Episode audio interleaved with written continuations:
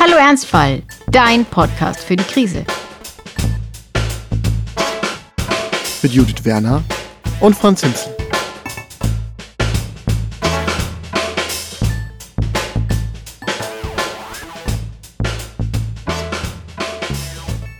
Herzlich willkommen zu diesem Podcast, der mal angefangen hat als dein Podcast für die Krise, der aber mittlerweile zum Enthüllungspodcast avanciert ist.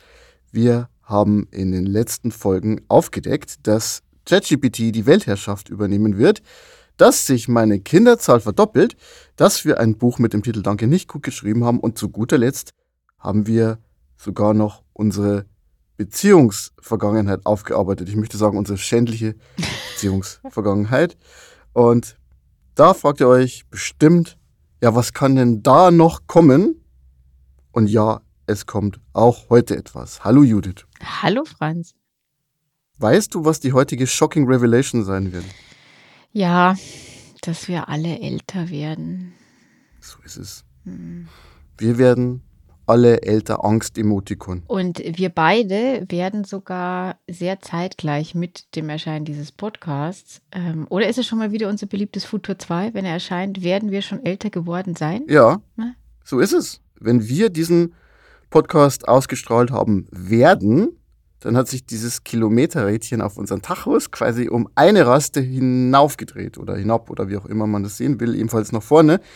Und in Judiths Fall heißt es, dass er dann die große Vier steht. Große Wie geht's dir denn damit, liebe Judith? Ich musste halt ziemlich viel an die Zeit denken, als ich 30 geworden bin, weil damals wusste ich zwar kognitiv, dass ich nicht alt bin, aber ich hatte vor diesem 30-Werden trotzdem Angst, weswegen ich das ja dann in Rom verbracht habe, weil wo, wo sollte man seinen 30. und sein, seinen Beginn des Altwerden besser feiern als in der ewigen Stadt? Das war auch sehr schön. Dann kam. Schon so alt ist, dass es dann auch nicht mehr. Wichtig nee, da ist, fühlt man sich auch jung. Weil, weil alles, alles um einen rum fällt ja ein. Ja. Da muss ich in letzter Zeit dran denken und äh, wie viel doch in diesen zehn Jahren jetzt irgendwie passiert ist. Vielleicht sollte ich mich mal mit mir selbst zu einem Podcast treffen und so erzählen, was alles in den letzten zehn Jahren war. Da brauche ich die wahrscheinlich gar nicht. Du, wir haben Zeit. Wir haben ja. Zeit. Also ich habe sehr viel Speicherkapazität auf meiner Festplatte. Also wenn du jetzt mal so die Top 400 der Dinge, die passiert sind, so auf dem Leder lassen mhm. willst, gerne. Ja, nee. Ähm, aber was vor allem äh, der Punkt ist, ist äh, natürlich der, ich hätte mit 30 natürlich nie geahnt, wo ich mit 40 stehe im Guten wie im Schlechten, aber schon auch sehr viel im Schlechten. Es gab einfach Momente in den letzten drei Jahren, wo ich mich schon gefragt habe, ob ich diese vier noch erreichen werde. Ähm, jetzt ist es so, dass von meiner Therapie her gesehen jetzt ist nicht wirklich zur Debatte stand, dass ich jetzt irgendwie äh, direkt bei der Chemotherapie sterben könnte oder so. Also es sah jetzt, äh, sage ich mal, objektiv nicht danach aus. Aber andererseits ist es so, du weißt nie, wie der Körper auf all diese Therapien reagiert und wie der Krebs darauf reagiert. Und äh, theoretisch kann sich sowas auch als noch aggressiver darstellen. Und ähm, ich habe jetzt auch schon von, ja, es, es, sterben Menschen daran, es sterben auch junge Menschen daran. Von daher war das natürlich ein Thema und deswegen gehe ich jetzt vielleicht sogar mit anderen Gefühlen an diesen 40. Geburtstag heran, als das ohne die Erkrankung passiert wäre. Da, glaube ich, hätte ich nur gesagt, oh mein Gott, ich werde 40, jetzt kann ich mich endgültig nicht mehr als jung bezeichnen ähm, und, und hätte da vielleicht ein bisschen mehr Angst davor gehabt. Jetzt ist es so, dass ich mir denke, naja, ich habe es bis Yay. hierhin geschafft, geschafft, ne? Also von hm. daher. Abgesehen davon, dass sich als jung bezeichnen wahrscheinlich eh nicht so toll ist, sondern wichtig ist ja, dass einem gut geht. Also ich glaube, die 40er sind eigentlich ein gutes Jahrzehnt, oder? Das höre ich auch mal wieder, dass die 40er eigentlich schon, ähm, man ist so in mancher Hinsicht so ein bisschen gesettelt, heißt es immer, und ähm, hat vielleicht auch nicht immer die akut größten Geldsorgen wie vielleicht noch in den 30ern.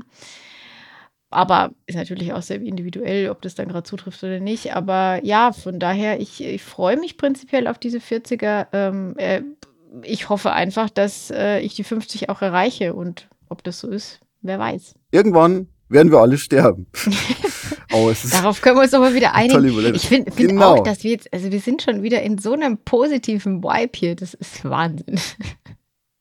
Ich stelle mir vor, wie sich Menschen sowas, sowas am Badesee anhören. Ja, die lockerflockige Sendung. Es ist so wie das, weißt du, es ist so wie die leichte Sommersalami, wo man sich so denkt, aha, leicht Sommersalami, was soll das heißen? Das zieht dich ja immer noch runter. Es gibt ja auch ein leichtes Sommerbier. Ich habe herausgefunden, ja. dass einem das bei der Hitze aber genauso zu Kopf steigt wie das normale. Also, Deswegen kein Bier, sondern sich schützend vor der Außenwelt, auch nicht an den See gehen. Ich zum Beispiel heute, ich habe mich jetzt endlich mal durchgerungen, die Aufnahmesituation zu optimieren und bin jetzt im Tipi meiner Tochter. Ist so schön hier. Also mein Rücken ist gestützt auf einen sehr großen Bären.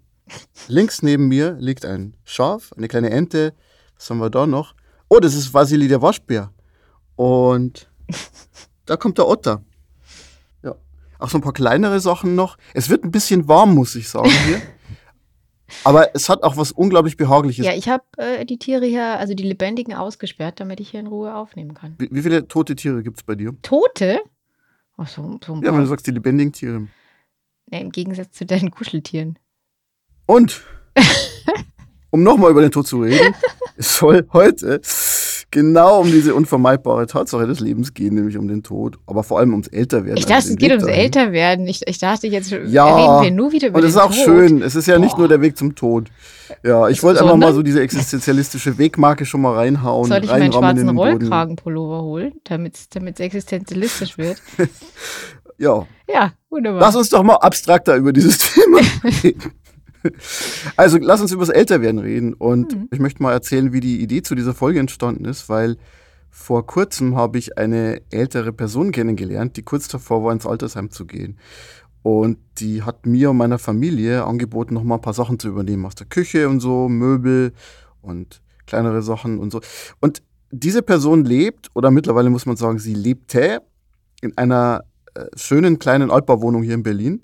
Und die Wohnung, die ich dann halt zum ersten Mal gesehen habe, die war sehr nett, aber halt gar nicht so rentnernett, sondern eher so studentisch. Also da gab es Ikea-Möbel und Poster an den Wänden und eine einfache Küche. Alles wirkte so ein bisschen improvisiert, aber auf so eine gute, stylische Art irgendwie. Und das entsprach irgendwie so überhaupt nicht meinen Vorstellungen davon, wie ich geglaubt hatte, dass alte Leute so wohnen. Und da bin ich dann ins Nachdenken gekommen über die Klischees, die ich so in mir trage, in meinem ganzen Leben übers Altern. Und die kommen, glaube ich, aus meiner Kindheit.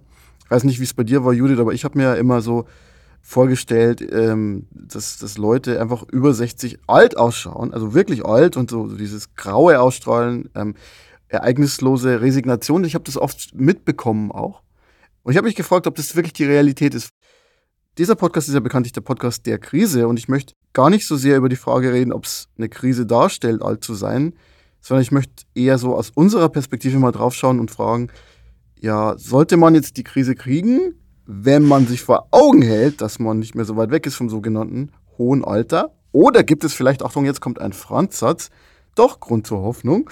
Äh, und das würde ich heute gerne mit dir erörtern. Ich habe ein paar Fragen vorbereitet für dich, auf die du dann quasi improvisieren kannst. Bist du bereit? Das ist ja toll. Ich muss ja gar nichts machen. Ja. Okay, ja. Mhm. Nee, nee, das ist so ein bisschen, kennst du noch Max Frisch äh, Tagebuch? Ja, dunkel, ehrlich gesagt. Schon eine Weile her. Zu Fragen, ähm, die man so beantworten muss übers Leben. Die sind also so total tief, so nach dem Motto, haben Sie jemanden gezeugt, dem Sie vertrauen können oder irgendwie sowas. Und äh, Okay. angelehnt daran hier folgende Frage, liebe Judith. Mhm, mhm, mhm. Willst du dich, wenn du älter wirst, mehr um deinen Körper kümmern? Und das bezieht sich jetzt nicht so auf deine Krankheit, sondern auf alles, was es sonst noch so gibt. Willst du allgemein noch vernünftiger werden? Oder willst du es da eher krachen lassen? Weil mir ist aufgefallen, gerade bei Männern mittleren Alters ist es ja dann doch so, dass dann irgendwann der Punkt erreicht ist, wo man sich vielleicht denkt, es ist jetzt wurscht und sechs Weizen am Tag sind schon okay. Das deformiert den Körper zwar, aber was soll man noch erwarten von der Welt? Hast du vor, so zu werden? Also ich mag kein Weizen, von daher stellt sich die Frage ja schon nicht. Ach, weißt du, du hast es gesagt, unabhängig von meiner Krankheit, aber tatsächlich macht die Frage nur, also die funktioniert ohne, ohne meine Krankheitsgeschichte nun mal nicht. Ich glaube, ich hätte mir früher, ich glaube, ich war jetzt nie wahnsinnig unvernünftig, was den Umgang mit meinem Körper angeht, aber ich hätte mir sicher weniger Gedanken gemacht, als ich das natürlich jetzt tue und auch immer tun werde mache ich jetzt alles sehr sinnvoll und ernähre ich mich gesünder und so. Ich ernähre mich, glaube ich, jetzt nicht komplett schlecht, aber da ist, glaube ich, immer noch Luft nach oben. Und ob sich das ändern wird, ich weiß es nicht. Ich glaube, dass mir vielleicht bei aller Vorsicht die ich natürlich schon habe, was Untersuchungen, Medikamente und so weiter angeht, dass ich trotzdem vielleicht schon auch noch bewusster darüber bin, was ich genießen will, auch wenn es vielleicht unvernünftig ist. Also prinzipiell könnte man schon sagen oder wird auch geraten, dass man irgendwie, ich glaube, was darf man, 0,1 Wein in 14 Tagen oder so, soll ich als äh, ehemalige Brustkrebspatientin trinken. Aber du darfst also die 0,1 dann schon auf einmal. Du musst das jetzt nicht nochmal auf diese Tage verdünnen, sonst wird es echt Genau, zäh. so. Also das, äh, und das könnte man natürlich machen und es gibt auch viele, die, die das tun und wahrscheinlich, wahrscheinlich wäre das auch besser, ja, aber äh, ich hätte auch weniger Freude am Leben und deswegen halte ich mich an diese Vorgabe zum Beispiel nicht. Aber ich sag mal so, die Regeln sind da halt irgendwie für mich so ein bisschen mehr geworden. Aber wenn ich mir jetzt versuche, das auszublenden, dann glaube ich ja, weil du gerade den, den, was weiß ich, mit 40er, mit 50er Mann angesprochen hast, äh, egal ob uns das jetzt so gefällt oder nicht, aber Frauen werden in dieser Gesellschaft immer noch viel stärker aufgrund ihres Aussehens bewertet, wertgeschätzt oder eben nicht, äh, egal wie sehr wir an der Emanzipation fallen, als es bei Männern der Fall ist. Ich sehe schon, dass sich da was ändert und was tut, aber ähm, ich glaube, dass, dass, dass Optik für Frauen in ihrem Lebensalltag einfach immer noch eine höhere Bedeutung hat und nicht unbedingt, weil sie selbst darauf versessen sind, sondern weil es einfach Einfluss, ja, selbst auf ihre Karrieren und so weiter hat. Von daher ähm, würde ich mal sagen, es ist eine Frage, die du eher beantworten musst. Wie, wie ist denn der, der Rauchzustand? Du hast ja mit Rauchen aufgehört. Also ich habe immer so ein bisschen geraucht, Zigaretten. Nicht viel, aber die klassischen vier, fünf äh, Redaktionszigaretten, die man als Journalist halt so, so raucht am Tag. Dann ähm, war es geplant, dass wir meine Tochter machen. Und dann war irgendwie das der Anlass aufzuhören. Und dann habe ich, weil ich dann ja wusste, jetzt werden die Planungen fürs zweite Kind angegangen und man musste ja sowieso noch vernünftiger werden, hatte ich so eine kurze Phase, wo ich äh, ein bisschen Pfeife geraucht habe. ähm, was ich übrigens mache, ist, seit ich 16 bin. Das ist nicht so ein Hipster-Ding. Du warst äh, ein Hipster im Herzen schon im Bayerischen Wald. So habe ich übrigens meine erste Band kennengelernt. oder, oder meine erste Band kennengelernt, meine erste Band gegründet, meinen Sänger von meiner ersten Band kennengelernt. Und zwar, Beim ich war Pfeife 16 und in der 11. Klasse. Ja, und dann, dann saß ich im Pausenraum und hatte eine Pfeife da. und dann wurde ich angesprochen von einem Typen, der meinte, das ist sehr skurril und lustig. Was, was bist denn du für einer? Und dann habe ich gesagt, ja, was bin der Franz? Und dann haben wir eine Band gegründet. Das war irgendwie schön. Aber ja, also der Plan ist natürlich, vernünftiger zu werden. Und äh, so ein bisschen auf sie aufzupassen. Ähm, und einfach auch, weil ich halt schon weiß, dass die Lebensqualität ohne Gesundheit halt einfach Essig ist. Deswegen ist die komplett unspektakuläre Antwort ja, natürlich, ich werde mich mehr damit beschäftigen. Wahrscheinlich einfach, indem ich meine Smartwatch dazu benutze, damit es halt irgendwie über Gamification Spaß macht. Funktioniert bei mir total. Also das ist wirklich, ich bin, ich bin, ich bin überrascht eigentlich und vielleicht auch ein bisschen schockiert, wirklich? wie leicht man also, mich, wie leicht man mich dressieren kann. Ja, ja. Also ja, das ist wirklich, ja. ich habe, ähm, ich habe, ich hatte erst so eine so eine Sportuhr, so eine ganz günstige, weil ich eigentlich dachte, dass oder eine günstigere, weil ich eigentlich dachte, naja, das, das werde ich wahrscheinlich eh nicht benutzen. Und damit habe ich angefangen zu laufen und ähm, mir dann irgendwann ein äh, schickeres Modell gekauft, weil mich das halt wirklich zu Dingen auffordert, mir Kurse vorschlägt, mich Sachen machen lässt und, und es mich halt einfach belohnt, wenn, also es ist, ich kriege Plaketten, die helfen mir jetzt zwar nichts, aber diese blöden drei Ringe geschlossen zu haben am Tag ist halt einfach eine, also das ist eine super Motivation. Ich meine, eigentlich ist es völlig lächerlich. Also das ist ja wirklich, auf einem Bildschirm gehen drei Kreise zu, aber funktioniert. Aber wenn du dann mit 60 nicht vom Stangerl fällst, weil du viel Sport gemacht hast, ist es dir eigentlich auch egal, ob du das über Gamification oder eisernen Willen gelöst ja, hast. Voll. Insofern finde ich das gut. Ich, ich bin da auch so ein Voll. Sag mal, hast du dir schon mal vorgestellt eigentlich, wie du aussehen wirst im Alter? Also oh, was du ja, anhaben klar. wirst, wie sich so dein Körper und dein Gesicht verändert. Es gibt ja auch diese Apps, aber vielleicht kann man es auch einfach über seine Fantasie lösen. Mama, du musst jetzt nicht beleidigt sein. Aber, also ich sehe ja meine Mutter sehr ähnlich und ähm, natürlich frage ich mich einfach immer, werde ich dann einfach genauso aussehen?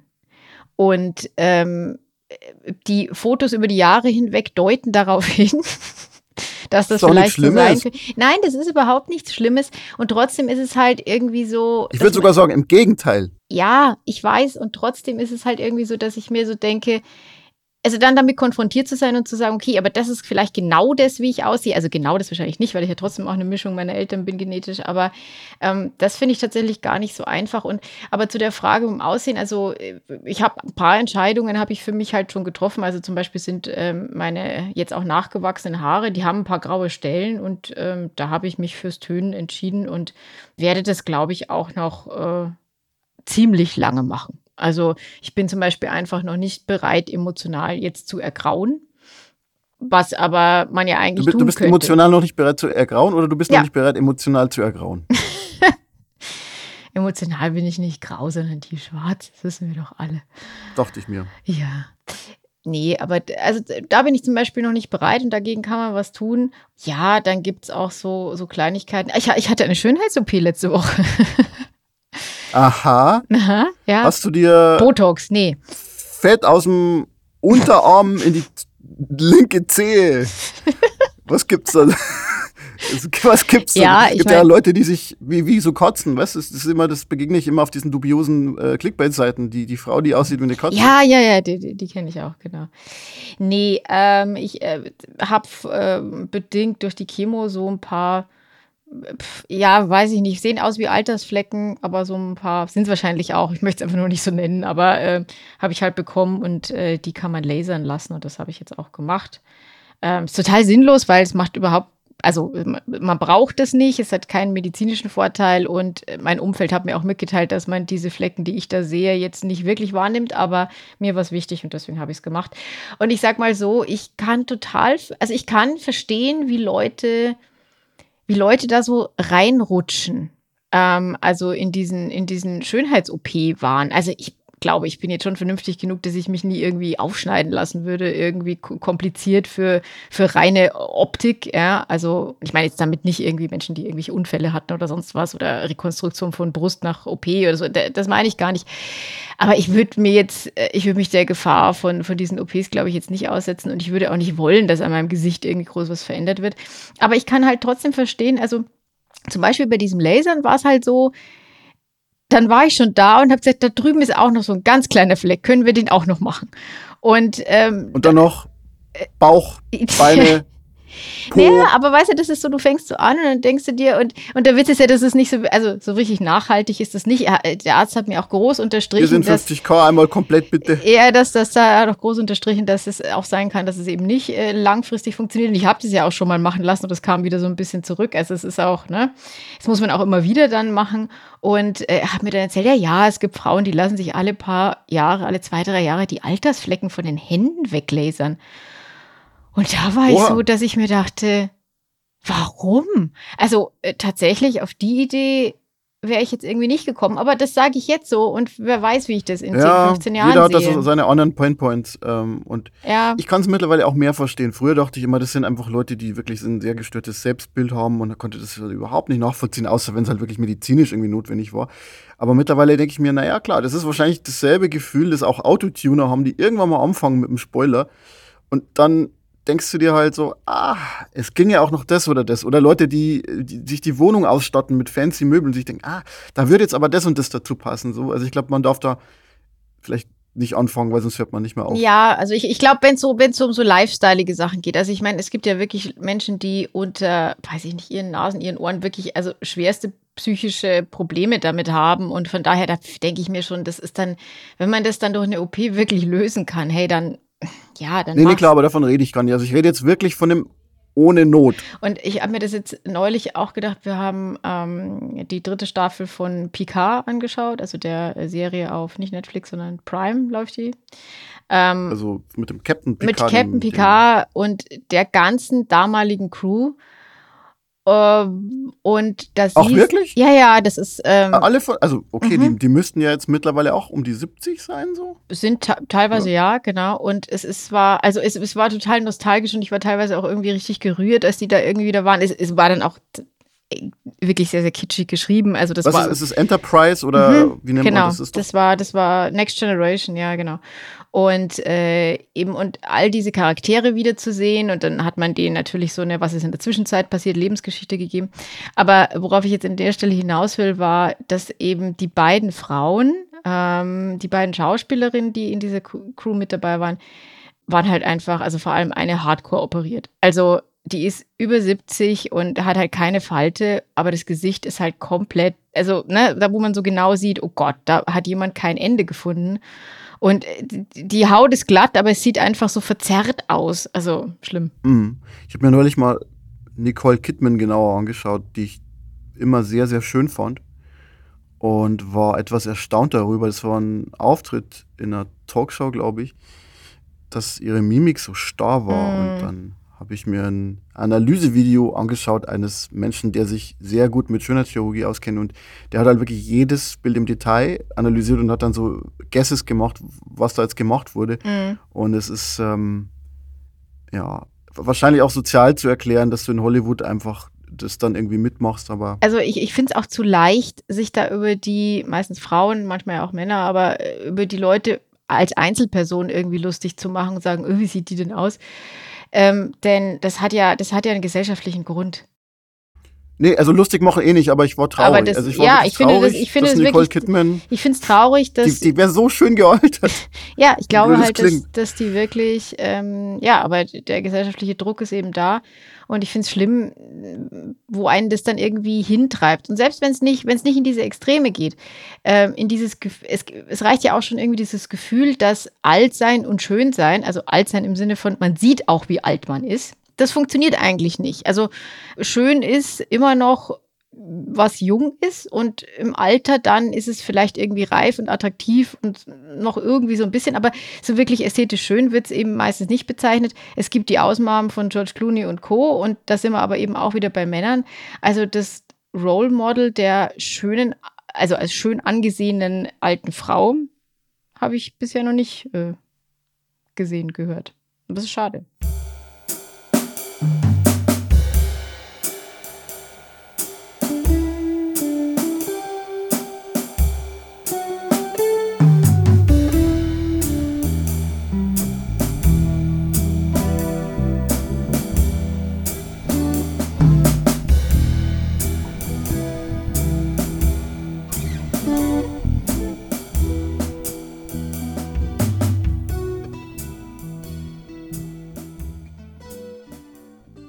Ist man eigentlich, liebe Judith, so alt, wie man sich fühlt, oder ist man eigentlich so alt, wie man ist? Da habe ich viel drüber nachgedacht, als ich von der Couch nicht mehr hochkam, weil ich so Gelenkschmerzen hatte ähm, von, der, von der Behandlung und dann auch immer so, so ächzend aufstehen musste und habe dann gemerkt, dass ich so alte Leute-Geräusche mache. Und ich fühlte mich dabei auch wirklich sehr, sehr alt und von daher muss ich aus dieser Zeit eigentlich sagen, also dieses körperliche Gefühl hat sich durchaus auch auf meine Seele niedergeschlagen. Also ich fühlte mich hm. vor zwei Jahren älter als heute. Ich habe das sicherlich nicht so in der Intensität jemals nachempfunden, äh, wie, wie das, was du jetzt beschreibst, aber äh, ich hatte auch so Phasen, wo ich viel Stress hatte und wo ich dann so leichte Panikattacken mhm. und Angstzustände bekommen habe. Und da habe ich auch mir so gedacht, oh Mann, ich, ich bin jetzt gerade nicht in dem Zustand, wo ich meinen Alltag so normal machen kann. Ich brauche jetzt mal Pause. Also, das war eine kurze Phase, aber das war so das erste Mal eigentlich, dass ich in meinem Leben mir dachte, oh Mann, ich, ich kann jetzt gerade nicht. Und ich würde gerne laufen, springen, singen und arbeiten und was auch immer, aber es geht einfach nicht. Und ich glaube, das ist schon heftig, wenn man das das erste Mal spürt, dass da einfach als, als, als würde man Gas geben beim Auto, aber, aber einfach, der Motor geht einfach nicht. Und deswegen habe ich so ein bisschen gezögert, als du gesagt hast, ja, ist man so alt, wie man sich fühlt. Weil ich glaube halt, du kannst dich, du kannst dich geistig jung fühlen, absolut, aber du kannst dein, dein Körper betrügt dich halt trotzdem in der Hinsicht dann nicht, oder du kannst ihn nicht betrügen, je nachdem, wie man es sieht. Also ich kann eine gute Zeit haben, ich kann äh, ein Buch schreiben, ich kann alles Mögliche machen und ich kann mich fit fühlen, wunderbar. Aber ich kann zum Beispiel einfach nicht mehr bis drei Uhr nachts irgendwie Party machen. Also kann ich schon, kann ich mich irgendwie dazu zwingen, aber ist halt echt nicht mehr gut, weil es mir tagelang schlecht geht, äh, auch ohne Alkohol. Aber da ist die Frage, ob man das auch wirklich braucht. Nee, man braucht es gar nicht, aber das ist einfach ein Unterschied, wo ich, einfach, wo ich einfach sagen würde, ja. mein Körper kann das irgendwie nicht mehr. Das ist, ich finde das überhaupt nicht schlimm, aber das ist halt einfach was, worauf man sich halt dann irgendwie einstellen muss und sagen, okay, ich bin einfach ehrlich gesagt früher müde. Punkt. Ich meine, eine größere Angst von mir ist eigentlich eher dieses Thema, mit 50 aufs berufliche Abstellgleis gestellt zu werden. selbst wenn man dann genug gespart hat, dass man es irgendwie packt und dass es nicht mit Altersarmut zu tun haben muss, selbst dann einfach dieses nicht mehr gebraucht werden und dann nach 30, 40 Jahre im schlimmsten oder besten Fall, je nachdem wie man sieht, irgendwie nichts mehr zu tun, außer da zu sitzen, Rosen zu züchten. Ich habe neulich eine, äh, mal wieder eine Folge Lanz geguckt und da ging es auch wieder ums Renteneintrittsalter. Ne? Also, weil der, das wird, ja, das wird ja immer wieder diskutiert. Also man hat ja die Aufstände in Frankreich gesehen, als das ein bisschen angehoben werden sollte und die liegen, glaube ich, schon noch mal einiges unter unserem. Und äh, da ging jetzt die Diskussion, ob 67 denn überhaupt noch reicht. Und die Begründung war, dass die Menschen ja statistisch gesehen älter werden. Und das stimmt natürlich. So, statistisch gesehen werden wir älter. Das hilft dir als Einzelperson gar nichts. Aber gut, das Rentensystem ist ja auch nicht auf die Einzelperson, sondern auf die Gesamtheit angelegt. In Ordnung. Aber nur weil wir älter werden, heißt es halt nicht, dass wir auch in der großen Masse länger fit sind. Und das ist so ein Aspekt, der Na da irgendwie. Na, also länger vielleicht ja, aber ich kenne niemanden aktuell, der 66 ist und noch arbeitet. Aber das sind ja auch jetzige 66-Jährige. Du musst ja davon ausgehen, dass die zukünftigen fitter Der sind. Punkt ist, war, also ich, so, das ist jetzt, das ist jetzt gemutmaßt. Ich mutmaße, dass die, Mhm. das höhere Lebensalter, das wir haben, das haben wir jetzt vor allem wegen dem medizinischen Fortschritt auch. Ne? Also wir können einfach viele Krankheiten, an denen man früher, früher gestorben ist, jetzt heilen oder können sie über viel, man kann viele, viele Jahre damit leben. Und deswegen werden wir einfach älter. Aber das heißt ja nicht, dass all diese Krankheiten immer erst später einsetzen, sondern sehr, sehr viele Menschen werden in ihren 60ern ja krank. Und ähm, ich sehe, also, und was die, und was, es, was die Menschen angeht, die körperlich arbeiten, da, also, das ist wieder der Klassiker und ich kenne natürlich persönlich keinen, aber die Dachdecker, die, jedem ist klar, dass die in diesem Alter nicht mehr arbeiten können. Und ich muss aber auch echt sagen, ich kann mir auch nicht vorstellen, dass, dass eine 67, 68-Jährige noch vor einer Klasse mit 30 schreienden Kindern stehen kann jeden Tag. Also es wäre schön, wenn es so wäre, wenn die Entwicklung so wäre, dass man auch länger fit wäre. Ganz persönlich, wenn ich mich umschaue, sehe ich es nicht. Und auch wenn ich mir die jüngeren Menschen anschaue, die ich so kenne, es ist nicht so, dass die alle topfit sind. Also, und damit meine ich jetzt nicht irgendwie die Community, die ich kennengelernt habe durch die Krebserkrankung und die da auch viele Betroffene sind, aber ehrlich gesagt, was an, an, an Diabetes, Hashimoto, also alle möglichen, ich, was ich sagen will, ist, ich sehe nicht, dass auch junge Menschen heute so extrem viel gesünder sind. Ähm, weiß ich nicht. Ist nicht mein, ist nicht mein Eindruck, habe ich aber natürlich keine Zahlen. Ich sehe es ein bisschen anders trotzdem, weil ich erstmal auf der anekdotischen Ebene sagen muss, die äh, Leute, die 60 waren, die ich als Kind so kennengelernt habe, sahen schon nochmal anders aus als viele 60-Jährige, die ich heute kenne. Klar, Gut, ist aber der Frage, ob der, der Blick von dir war natürlich auch, die waren ja sehr, sehr viel älter als du. Jetzt sind die nur so ein ja, bisschen ja, ja, älter aber, als du. Also aber macht ja anekdotisches Wissen war das jetzt bei dir auch. Ja, ja, nein. Aber, eh, nee, aber der Punkt ist, politisch gesehen ist es fair, trotzdem über eine gewisse Anhebung des Rentenhalters nachzudenken, wenn man zugleich aber auch bereit ist, einfach auch flexibler zu werden. Also das für alle, wie Frau äh, Jutta Allmendinger immer so gerne sagt, äh, Männer und Frauen arbeiten alle 32 Stunden und ähm, hinten raus dann vielleicht noch ein bisschen weniger, ja. Aber warum sollte nicht äh, ein Rentner, eine Rentnerin nochmal zehn Stunden hier, wenn sie, wenn sie, wenn sie darauf Lust hat, ähm, und wenn das irgendwie was bringt. Also ich, ich, ich vertrete Ja, halt das immer die Position dessen, der, dem, das auch wichtig ist natürlich, das ist schon klar. Aber das ist ja, weißt du, ich, ich glaube halt, dass wir die Diskussion nicht haben, weil die Leute älter werden, sondern wir haben diese Diskussion um das Rentenalter, weil die Rente nicht Weil mehr nicht finanzierbar funktioniert, das ist, weil es nicht, weil es nicht mehr funktioniert funktioniert. Und jetzt Nee. versucht man halt an der Stellschraube zu drehen, indem man sagt, ja, die müssen jetzt irgendwie alle noch länger arbeiten. Und ich glaube halt wirklich, dass wir bei, bei 67 jetzt ohnehin schon bei einem Alter sind, das für ganz, ganz viele ohnehin nicht, ganz faktisch nicht zu erreichen äh, ist, äh, also als Arbeitsleben. Und ich, dass, dass man äh, Regelungen braucht, wie Rentner ohne Abzüge auch im Alter noch wenn sie zum Beispiel, ganz klassisches Beispiel, die Lehrer, die irgendwie vielleicht noch ein paar Stunden unterrichten wollen und können und dringend gebraucht werden. Natürlich kann man, kann, sollte man da flexibler sein, dass das auch geht und vor allem, dass das dann nicht für die, weil im Moment ist es ja so, wenn du das machst, hast du meistens finanziell solche Nachteile, dass du dann irgendwann sagst, ja, okay, das mache ich nicht. Ähm, aber gleichzeitig sollte sich daraus natürlich irgendwie kein zweiter Arbeitsmarkt äh, ergeben, äh, in dem dann keine Sozialabgaben mehr gezahlt werden müssen und weil man ja die Rente kriegt und äh, dann sozusagen die Arbeitgeber das wiederum ausnutzen, nutzen könnten. Aber das ist ein super kompliziertes Thema. Ich glaube nur einfach nicht, dass die Stellschraube Renteneinstiegsalter eine ist, die man beliebig nach oben schrauben kann. Und ich glaube auch nicht, dass es direkt proportional mit dem Lebenserwartungsanstieg so einfach funktioniert. Ich glaube, da kommen andere Sachen noch mit rein. Ich sehe das auch so ein bisschen aus einer anderen Perspektive, weil meine Ausgangsfrage war ja mehr so, muss ich fürchten, mit 50 zum alten Eisen gelegt zu werden? Aber stellst du dir die Frage mit 50 in deinem Fall wirklich? Bei dem Job, den du hast, glaube ich irgendwie nicht, oder? Naja, also ich meine, wir vorwerken jetzt gerade mit künstlicher Intelligenz rum. Man muss schon ziemlich weit vorne sein und man darf nicht langsamer werden. Und die Leute, die um mich rum sind, die haben in dieser Branche äh, alle irgendwie mit Anfang Mitte 30 angefangen und die altern jetzt so mit mir. Mal schauen, wie das weitergeht. Aber ich stelle mir diese Frage tatsächlich umso weniger, je mehr ich mir die Zahlen vor Augen führe. Hast du es schon mal gesehen, die die Arbeitskraft in Deutschland, wie die schrumpfen wird. Da gibt es so krasse Grafiken mhm. und da gibt es natürlich verschiedene Rechnungen, je nachdem, wie viel Zuwanderung wir haben.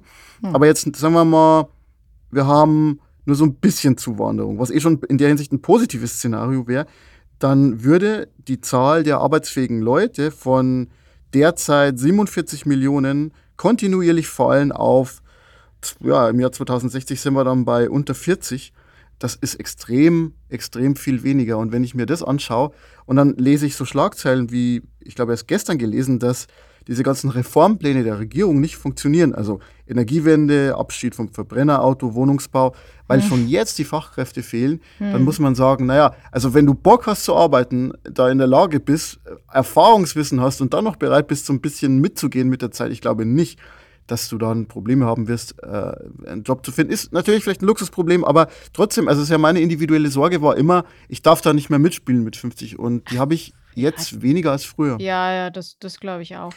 Judith, letzte Frage zum Thema Altwerden. Was sollte man eigentlich mit dem Geld machen, das man dann so hat? Vererben, alles wohltätigen Organisationen geben. Ich komme drauf, weil meine Firma Blinkist ist ja vor kurzem, wie du weißt, verkauft worden an hm. eine große australische Firma. Und die vier Männer, die das gegründet haben, haben jetzt viel Geld. Äh, und äh, einer der Mitgründer, der nicht mehr im operativen Geschäft dabei ist, Sebastian Klein, äh, der eine Agentur für die Zukunft des Arbeitens gegründet hat und so eine Art Think Tank. Oder? Verlag der Zukunft im mhm. Verantwortungseigentum, also sehr aktivistisch unterwegs ist, der hat jetzt äh, bekannt gegeben, dass er 90 Prozent seines Vermögens jetzt schon quasi spenden wird, also in die Gemeinnützigkeit überführen wird. War jetzt auch ein Artikel äh, darüber in der Wirtschaftswoche. Und äh, was ich ziemlich beachtenswert finde, mhm. weil das macht niemand, der Bock auf ein Luxusleben hat. Und so wie ich Sebastian Klein kennengelernt habe, ist es auch jemand, der wirklich äh, da aus Überzeugung handelt. Äh, jetzt haben wir leider keine Millionen. In, in, dem, in diesem Wirtschaftswoche-Artikel stand auch der Satz von ihm, ja, man rutscht da einfach so rein, dann macht man ein Startup und dann hat man plötzlich so ein paar Millionen. Da dachte mir, ja, ich, ich möchte auch mal rein. Das, weiß, das ist mir aber, jetzt nicht so akut passiert, aber. Hm. Ja, aber ich meine, es ist ja trotzdem nicht auszuschließen, dass man mehr als das Geld hat, das man für die Beerdigung braucht am Ende. Ach Wie ja. Siehst du das Thema Vererben und Spenden? Ja, so um ganz ehrlich zu sein, ist das irgendwie nichts, was mich jetzt so groß beschäftigt. Also ich, ich ähm, wir, wir, enden jetzt auch gleich wieder mit, äh, mit Tod und so. Nein, aber also ich äh, weiß nicht, wie alt ich werde, Wusste ich noch nie, ist schon klar. Aber äh, durch die Krankheitserfahrung denke ich mir oft, naja, es kann auch irgendwie schneller vorbei sein. Und jetzt irgendwie groß fürs Alter sparen. Ja, also ich, ich glaube, ich mache was Vernünftiges, aber ich gehe jetzt einfach mal nicht davon aus, dass ich große Reichtümer zu vererben haben werde. Und das ist auch okay so. Das ist jetzt nicht mein Lebensziel, viel vererben zu können. Aber findest du das mit dem Vererben insgesamt sinnvoll? Also unabhängig von dir, also dass man sagt, man spart darauf hin, dass man den Kindern dann viel geben kann? Oder es so eher so der Fall, ja, Erbschaftssteuer 100 Prozent? Nee, Erbschaftssteuer 100 Prozent sicher nicht. Also ich meine, Vermögensteuer wäre vielleicht mal irgendwie sinnvoll, eine, die, die wirksam und äh, für die Gesellschaft äh, von Nutzen ist. Aber mit dem Vererben, also ehrlich gesagt, das soll jeder machen, wie er, wie er meint. Ich glaube, wenn wir in irgendwelchen Höhen sind, äh, wo es dann bedeutet, dass weiß ich nicht, die Kinder im Leben eigentlich nichts mehr außer Rosen züchten müssen, weiß ich nicht, ob das für den Charakter so gut ist auf Dauer. Also ich glaube schon, dass es äh, irgendwie sinnvoll sein kann, wenn man sich im Leben auch irgendwie was aufbauen muss und nicht alles vor die Füße äh, gelegt bekommt. Aber hey, pff, sollen die Leute machen, wie sie, wie sie wollen. Weißt du, was ich jetzt will? Du willst garantiert einen Kaffee. Wir sind nämlich schon echt Ja. spät dran. Das Café Ja. Katharsis macht nämlich bald zu und deswegen gehen wir da jetzt mal ganz, ganz schnell rein. Ich möchte aber auch noch einen Cream Cheese Toast mit Lachs. Diesen Berliner Hipster-Quatsch gibt's jetzt hier nicht. Brot mit Käse und Fisch. Mit Cream Cheese. Ja, komm. Also, wir machen heute mal wieder ein kleines Spielchen. Wir haben ja jetzt viel über Alter geredet und äh, darüber, wie alt man sich fühlt und vielleicht nicht fühlt oder ist oder wie auch immer. Und deswegen reden wir jetzt mal nicht über Menschen, sondern über Gegenstände. Und zwar nenne ich dir jetzt vier Gegenstände und du musst die in die Reihenfolge ihrer Erfindung bringen. Äh, ich wollte dich tatsächlich erst Jahreszahlen raten lassen. Das war aber tatsächlich so kompliziert, dass ich mir dachte, wir versuchen jetzt einfach mal die Reihenfolge hinzukriegen und dann erzähle ich noch ein bisschen was dazu. Also, Okay. es können sich auch alle äh, Hörerinnen und Hörer da draußen einen Stift schnappen. Die vier Begriffe sind Telefon, Taschenrechner, Klettverschluss und Mikrowelle. Telefon, Taschenrechner, Klettverschluss, Mikrowelle.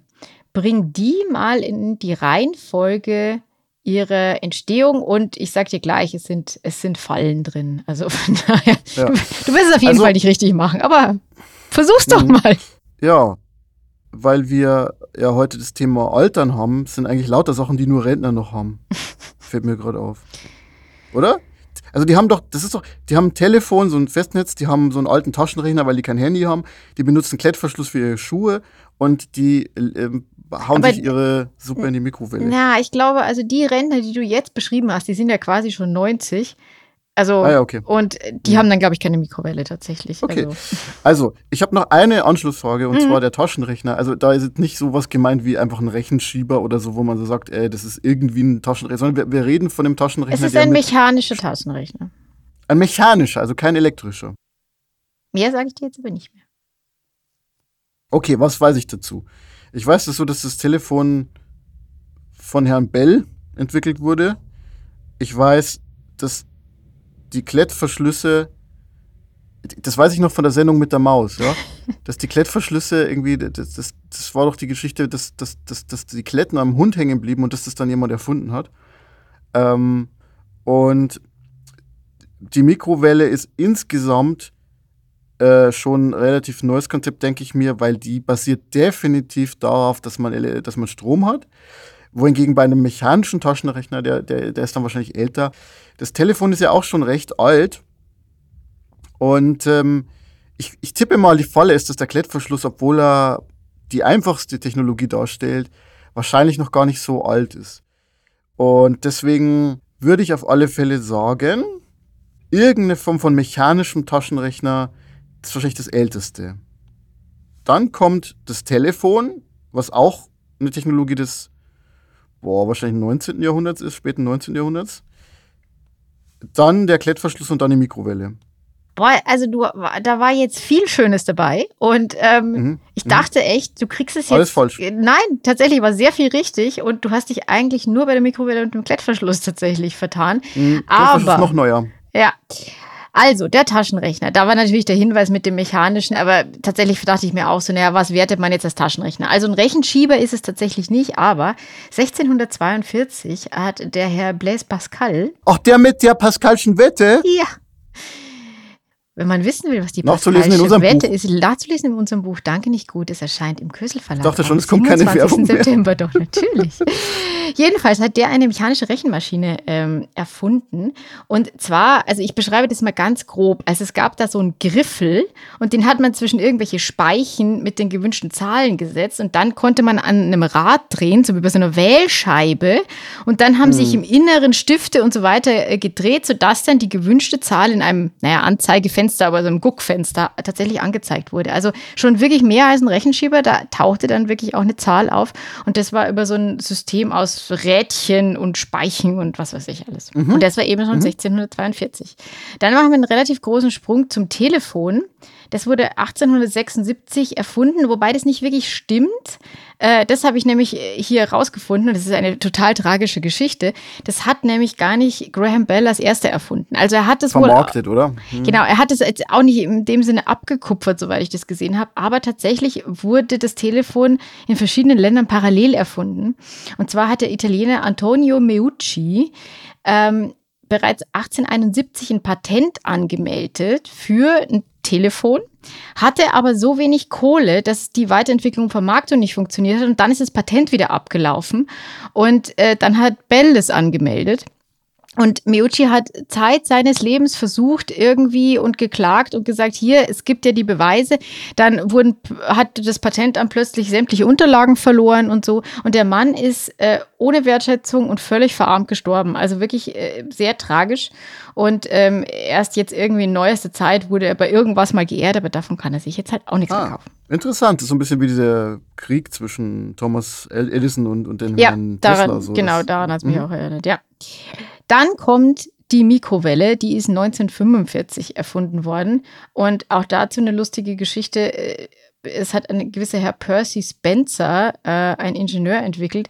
Dem ist nämlich aufgefallen, dass eine Schokoladentafel in seiner Tasche in der Nähe einer aktiven Radaranlage erhitzt wurde. Mhm. Und so hat er dann irgendwie äh, die Nutzung von Mikrowellenstrahlung äh, gefunden, mit dem er dann eben Lebensmittel erhitzen kann. So, und dann, äh, last but not least, der Klettverschluss, der aber 1948, also wirklich nur drei Jahre später, insofern sehr knapp danach, äh, erfunden wurde. Und das ist genau wie du sagst, der Herr Georges de Mistral, keine Ahnung, ich glaube, er ist ein Schweizer, aber ich schätze mal französischer Name. Genau, der hatte tatsächlich die Widerhaken von Klettpflanzen an seinem Hund gefunden. Kenne ich auch, habe ich auch aus Frieda schon Kletten rausgezogen, finde sie immer nicht so toll. Und hat dann so ein System aus Haken und Schlaufen entwickelt und da wurde dann der Klettverschluss draus. Genau.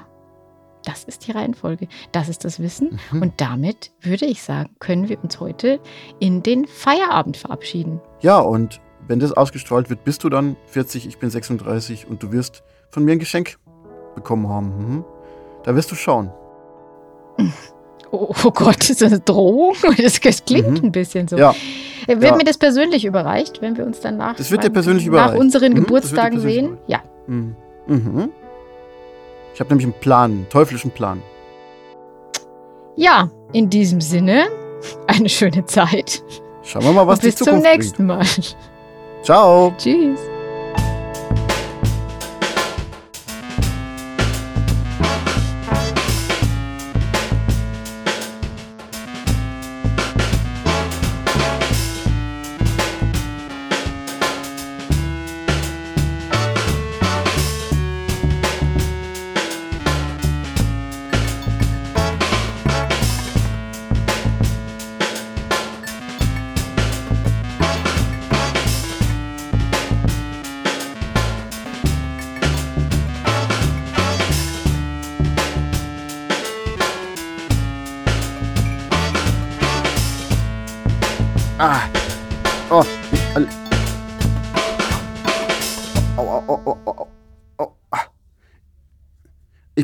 Alter, ich bin zu alt für diesen Schneidersitz.